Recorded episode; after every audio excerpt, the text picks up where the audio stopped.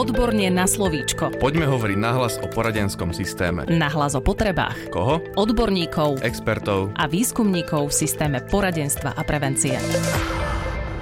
Pozdravujeme vás z podcastu Odborne na slovíčko. Dnešným dielom otvoríme sériu podcastov, v ktorých sa budeme podrobnejšie venovať školskému podpornému týmu. Touto sériou podcastov nás budú sprevádzať naši hostia. Je to liečebná pedagogička a arte psychoterapeutka Zuzana Krnáčová. Pozdravujeme vás, vítajte v štúdiu. Dobrý deň. A takisto je tu s nami aj špeciálny pedagóg, učiteľ a psychológ Viktor Krížo, ktorý je spoluzakladateľom Inklu centra, pracuje aj v Centre pedagogicko-psychologického poradenstva Bratislava 3. Vítajte aj vy. Dobrý deň. Ja ešte dodám, že Zuzana Kranáčová aktuálne pracuje vo výskumnom ústave detskej psychológie a patopsychológie ako interná expertka v rámci národného projektu Štandardy a Viktor Kryža spolupracuje s Výskumným ústavom detskej psychológie a patopsychológie ako externý expert v rámci národného projektu Štandardy, ako aj projektu Usmerňovať pre prax. Ako som spomenula, Výskumný ústav detskej psychológie a patopsychológie prináša novú sériu podcastov. Zaujíma ma, aby sme hneď v úvode vysvetlili, v čom sú odlišné od metodickej príručky multidisciplinárneho podporného týmu a školského podporného týmu. Tak túto tému treba povedať, že prinášame preto, že téma inkluzívneho vzdelávania sa stáva teraz veľmi významná. Aj teda novela školského zákona túto tému zavádza ako princíp výchovy a vzdelávania. No a práve školský podporný tým je, je tým týmom expertov, odborníkov, ktorí majú prinášať do školstva túto zmenu, túto zmenu kultúry, zmenu fungovania, spolupráce, podpory Takže áno, táto téma je mimoriadne dôležitá a tá príručka, ktorá bola vydaná, sa takto postupne doplňa o ďalšie a ďalšie vysvetlenia a objasnenia tejto problematiky. Pani Kratnáčová, doplňte, prosím. Tá metodická príručka k školskému podpornému týmu je taká dosť stručná, ale je to práve preto, aby bola ľahko čitateľná a zároveň e, je dôležité pre nás teraz doplniť e, aj v rámci týchto podcastov, aby vlastne sme vám mohli sprostredkovať aj nejaké konkrétne príklady dobrej praxe, prípadne konkrétne na nejakých príkladoch vysvetliť e, princípy, ktoré sú opísané práve v tejto príručke. A zrejme aj objasniť niektoré veľmi dôležité pojmy. Určite áno. Poďme k tomu. Ja by som hneď začal tým, že sú také tri pojmy, ktoré sa s týmto spájajú, okrem toho, ktorý teda zavádza novela zákona o pedagogických odborných zamestnancoch. Bol tu v minulosti používaný pojem odborný tím, ktorý sme časom zavrhli práve preto, že by mohol vzbudzovať pocit, že títo zamestnanci sú odborníci a tí ostatní, či už učiteľ alebo rodičia nie sú odborníci. Všetci sú odborníci, treba povedať. Čiže sú každý na niečo iné odborníkom, takže preto tento pojem odborný tým sa zavrhol v súvislosti práve s projektami Metodicko-periodického centra sa používa pojem inkluzívny tým, ktorý takisto je, je pomerne nejasný, lebo je veľmi široký a nezahrňa vlastne tú podstatu, ktorú vyjadruje aktuálna novela zákona. Takže nakoniec ako definitívny prešiel práve ten školský podporný tým preto, aby vyjadroval podstatu, čo je úlohou tohto týmu. Úlohou tohto týmu je predovšetkým podporovať, vytvárať podporné prostredie preto, aby e, mohol vzťah učiteľ-žiak, vzťah žiak a rodič, aby mohol e, viac a lepšie rásť v tom prirodzenom prostredí. Nie, aby títo odborníci zasahovali a vyberali a, a, a umelo vytvárali nejaké nové prostredie, ale aby podporovali a napomáhali rozvoj tohto prirodzeného prostredia e, výchovy a vzdelávania v škole. Takže školský podporný tým je skutočne pojem, ktorý finálne nám ukazuje na podstatu toho, o čo ide. Mňa zaujíma, ktoré témy e, sú také najkľúčovejšie pre prácu školského podporného týmu. Tak e, sú to témy, ako je, ako kolega spomínal, inkluzívne prostredie, potom je to určite tímovosť a ešte veľmi dôležitá téma, s ktorou sa možno až tak veľmi nepracuje, je bezpečné prostredie. A to bezpečné prostredie samozrejme pre, pre všetkých aktérov, ktorí sú v škole. Samozrejme, že si rozmeníme tieto pojmy na drobné v dnešnom podcaste. A v akom prepojení je inkluzívne vzdelávanie a školský podporný tím, pán Krížo? Tak predovšetkým treba povedať, že inkluzívne vzdelávanie je v podstate len rovnomenný pojem s eh, humanistickou výchovou a vzdelávaním, čiže s prostredím, ktoré je rešpektujúce, kde každý človek je hodnotný a cenený. Eh, hovorím každý človek preto, že sa častokrát inkluzívne vzdelávanie nesprávne interpretuje ako podpora nejak nejakej znevýhodnenej skupiny alebo nejaké zameranie na nejaký konkrétny čiastkový cieľ. Istotne čiastkové ciele môžu prispievať k tomu celku, ale to, čo je podstata inkluzívneho vzdelávania v podstate najlepšie vyjadril práve Rogers v tých 60. rokoch, keď zdôrazňoval, že je potrebné vytvárať také prostredie, v ktorom bude každý rásť. A keď pozrieme na školský podporný tým, ktorý v zákone 138 má aj zadefinované ako prvú, jednu z prvých úloh budovanie inkluzívnej kultúry, to znamená kultúry, v ktorej bude každý docnený a cenený, tak to trochu prináša aj také nové úlohy medzi tých odborníkov. Tí odborníci boli vzdelaní a e, študovaní v tom, aby poskytovali nejaký typ služby, ale my chceme vstupom školského podporného týmu do toho školského prostredia, aby vytvárali tím, ktorý je zameraný na budovanie celkovej kultúry tej školy. Čo bude vyžadovať? Bude vyžadovať samozrejme iné typy služieb ako len čiastkové vybranie dieťaťa z triedy a poskytnutie mu nejaké odborné intervencie, alebo to vyžadovať pracovať na možno klíme, na nastavení hodnotenia, v metodách práce učiteľov. Čiže naozaj školský podporný tým, to tým, ako pracuje a podporuje, má vytvárať to humanistické prostredie, v ktorom bude každý človek cenený. A to je veľmi náročné. Uh-huh. A možno to inkluzívne vzdelávanie ešte vlastne prináša aj, aj ďalšie momenty a to je napríklad tá spolupráca, ktorá je strašne dôležitá. To znamená, že, že sa naozaj očakáva, že v tom inkluzívnom e, vzdelávaní sú vlastne všetky tie e, súčasti školy spolupracujúce a nie sú oddelené od seba jednotlivo každý za seba, ale že tvoria jednu spoločnú ako keby homogénnu súčasť celej školy. To znamená, že vlastne ten podporný tým je len jedna z častí školy, ktorá pokiaľ by nespolupracovala s ostatnými časťami, tak vlastne nedokážu vytvoriť to inkluzívne prostredie. Možno poviem ešte príklad, práve školský podporný tým, ak má inkluzívne pôsobiť škole, tak to nebude zamerané len na deti so špeciálnymi potrebami, ako sme na to často zvyknutí v teréne a v praxi, ale napríklad taký školský podporný tým bude participovať aj na tom, aby sa vytvárala dobrá triedna klíma tým, že sa bude zúčastňovať školských výletov alebo školy v prírode. A bude tam vytvárať taký typ práce všetkých detí s tými učiteľmi, aby na konci nebola len podpora nejakého znevýhodneného dieťaťa, aby na konci sa vytvorila lepšia socializácia všetkých detí v triede. To sú nové výzvy, ktoré pred nami stoja, kde tí odborní zamestnanci vychádzajú z tej svojej komfortnej zóny e, práce v nejakej kancelárii, k podpore a práci so všetkými deťmi. Nech sa páči ešte pani Kranáčová. Ešte mi napadlo, že vlastne my momentálne v rámci Výskumného ústavu detskej psychológie a patopsychológie takisto vzdelávame školské podporné týmy naprieč celým Slovenskom a pri týchto vzdelávaniach sa stretávame s mnohými týmami a to, čo vlastne vychádza a čo sa týka inkluzívnej kultúry, je, že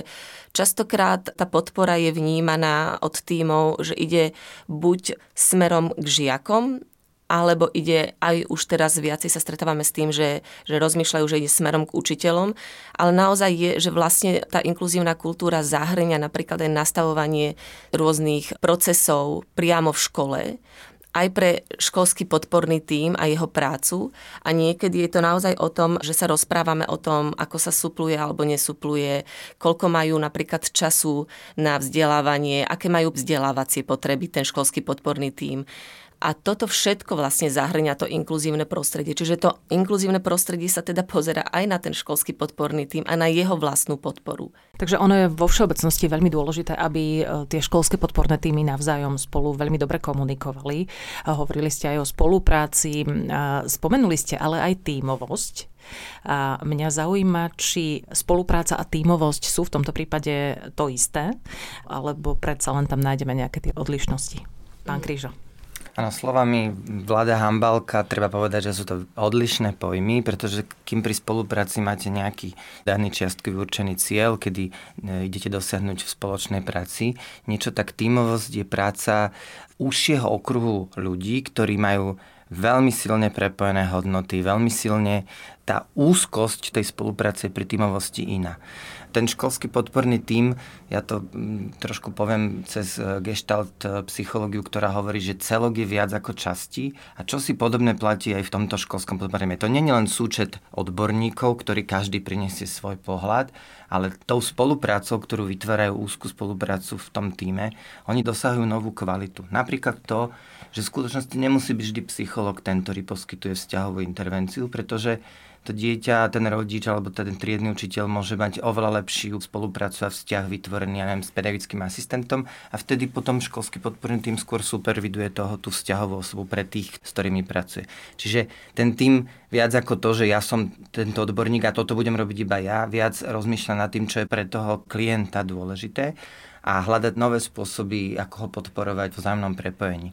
Hm, v tejto príručke multidisciplinárny prístup pre školský podporný tím sa spomína tímovosť a spolupráca, ale je to veľmi dôležitý koncept, kde si naozaj treba uvedomiť, že ten tím potrebuje k tomu, aby dosiahol túto tímovosť, že je to nová kvalita vlastne. Že to nie je niečo, čo prichádza s ich odbornosťou a špecializáciou, ale je to nová kvalita, ktorú potrebujú ľudia alebo členovia toho týmu budovať spoločne, stráviť na tým čas – a naozaj si dopriať priestor a čas na to, aby sa začali rozprávať o tom, ako vlastne chcú spolupracovať, aké spôsoby im vzájomne vyhovujú, aký je ich cieľ pre túto školu konkrétnu. A to, aby toto vlastne dokázali, oni potrebujú si tú školu poznať.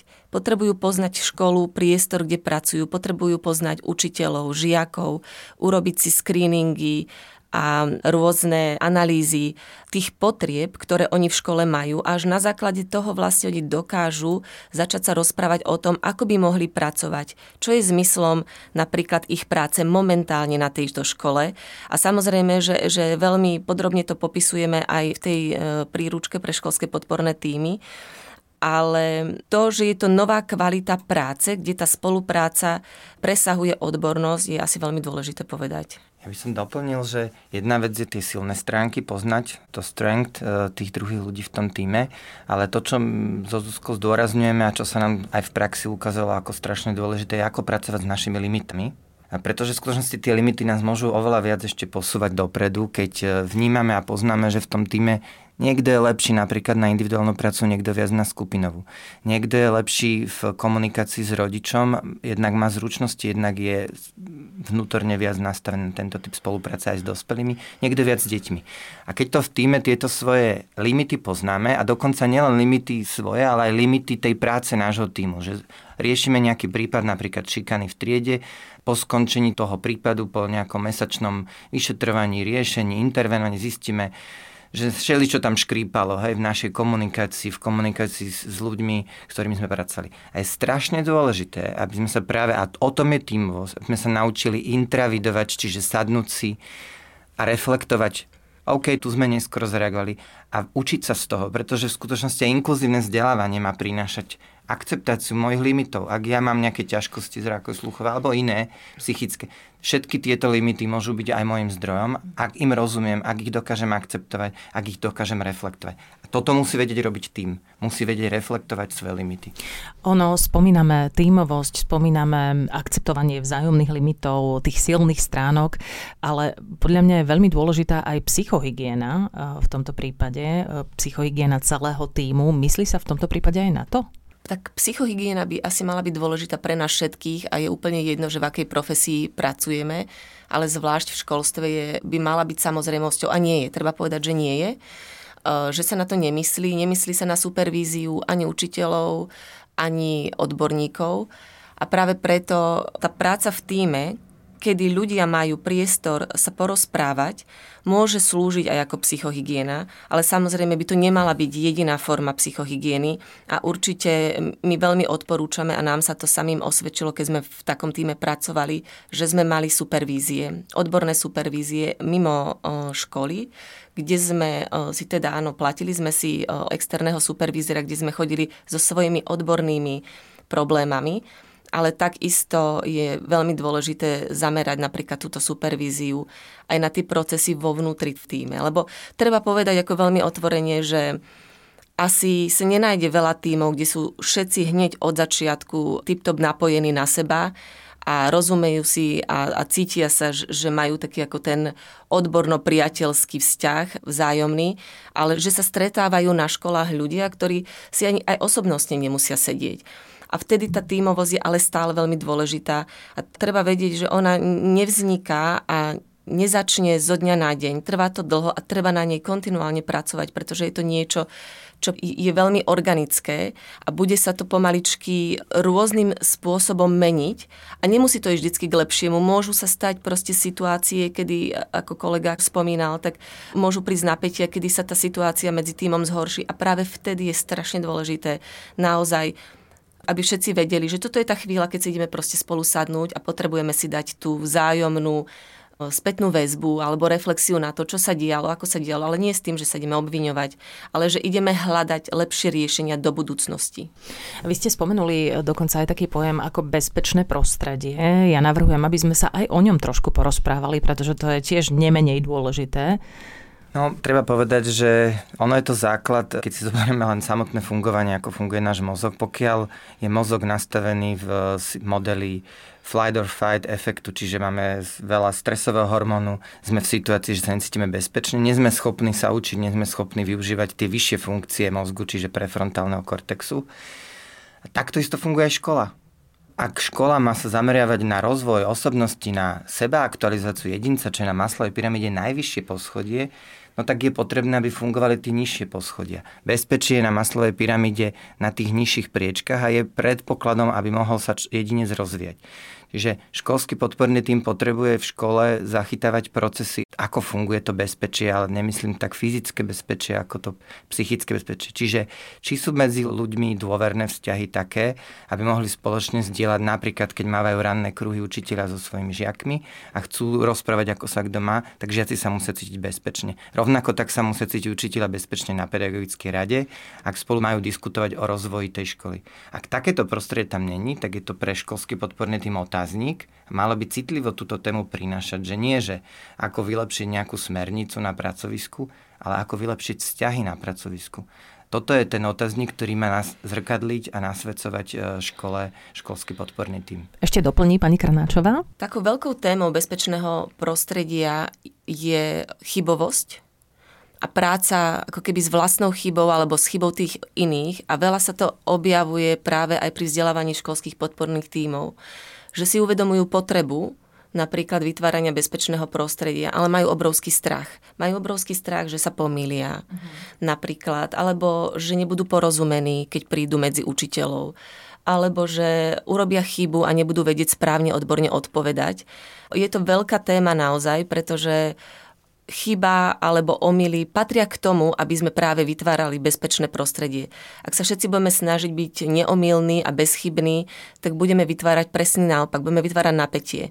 A je to niečo, čo potrebujú ako prvý práve prinášať odborní zamestnanci do tohto priestoru a nie očakávať, že oni dokážu to príjmať keď to ostatní urobia, ale práve tá odvaha a tá novota musí prichádzať od odborných zamestnancov, aby vedeli ustať svoje omily, svoje chyby pred ostatnými, dokázali s nimi pracovať veľmi otvorene, s reflexiou a vlastne to prináša potom to bezpečné prostredie, že aha, veď tak ani on to nevie a je to v poriadku. Čiže ja môžem povedať, že viete čo, je to zaujímavá otázka, ktorú sa ma pýtate. Naozaj e, neviem, musím si ju doštudovať, alebo poďme na tým spolu porozmýšľať. Poďme sa na to pozrieť, čo by vám napríklad pomohlo v tejto situácii a ak budem vedieť, tak ja to rád alebo rada doplním z toho môjho odborného hľadiska. Čiže toto je taký ten súčet rôznych vecí a to bezpečné prostredie nie je vôbec jednoduchá vec. Otvorili sme naozaj veľmi veľa širokých tém a preto je dobré, že prinášame sériu podcastov o školskom podpornom týme, keďže je to séria a Ja naznačujem, že budeme v tejto téme aj pokračovať a stretneme sa s Viktorom Krížom a Zuzanou Krnáčovou opäť o týždeň. Ďakujem, že ste boli dnes v štúdiu. Ďakujeme. Ďakujeme, dovidenia. Podcast Odborne na slovíčko sa realizuje vďaka podpore z Európskeho sociálneho fondu a Európskeho fondu regionálneho rozvoja v rámci operačného programu Ľudské zdroje. Odborne na slovíčko.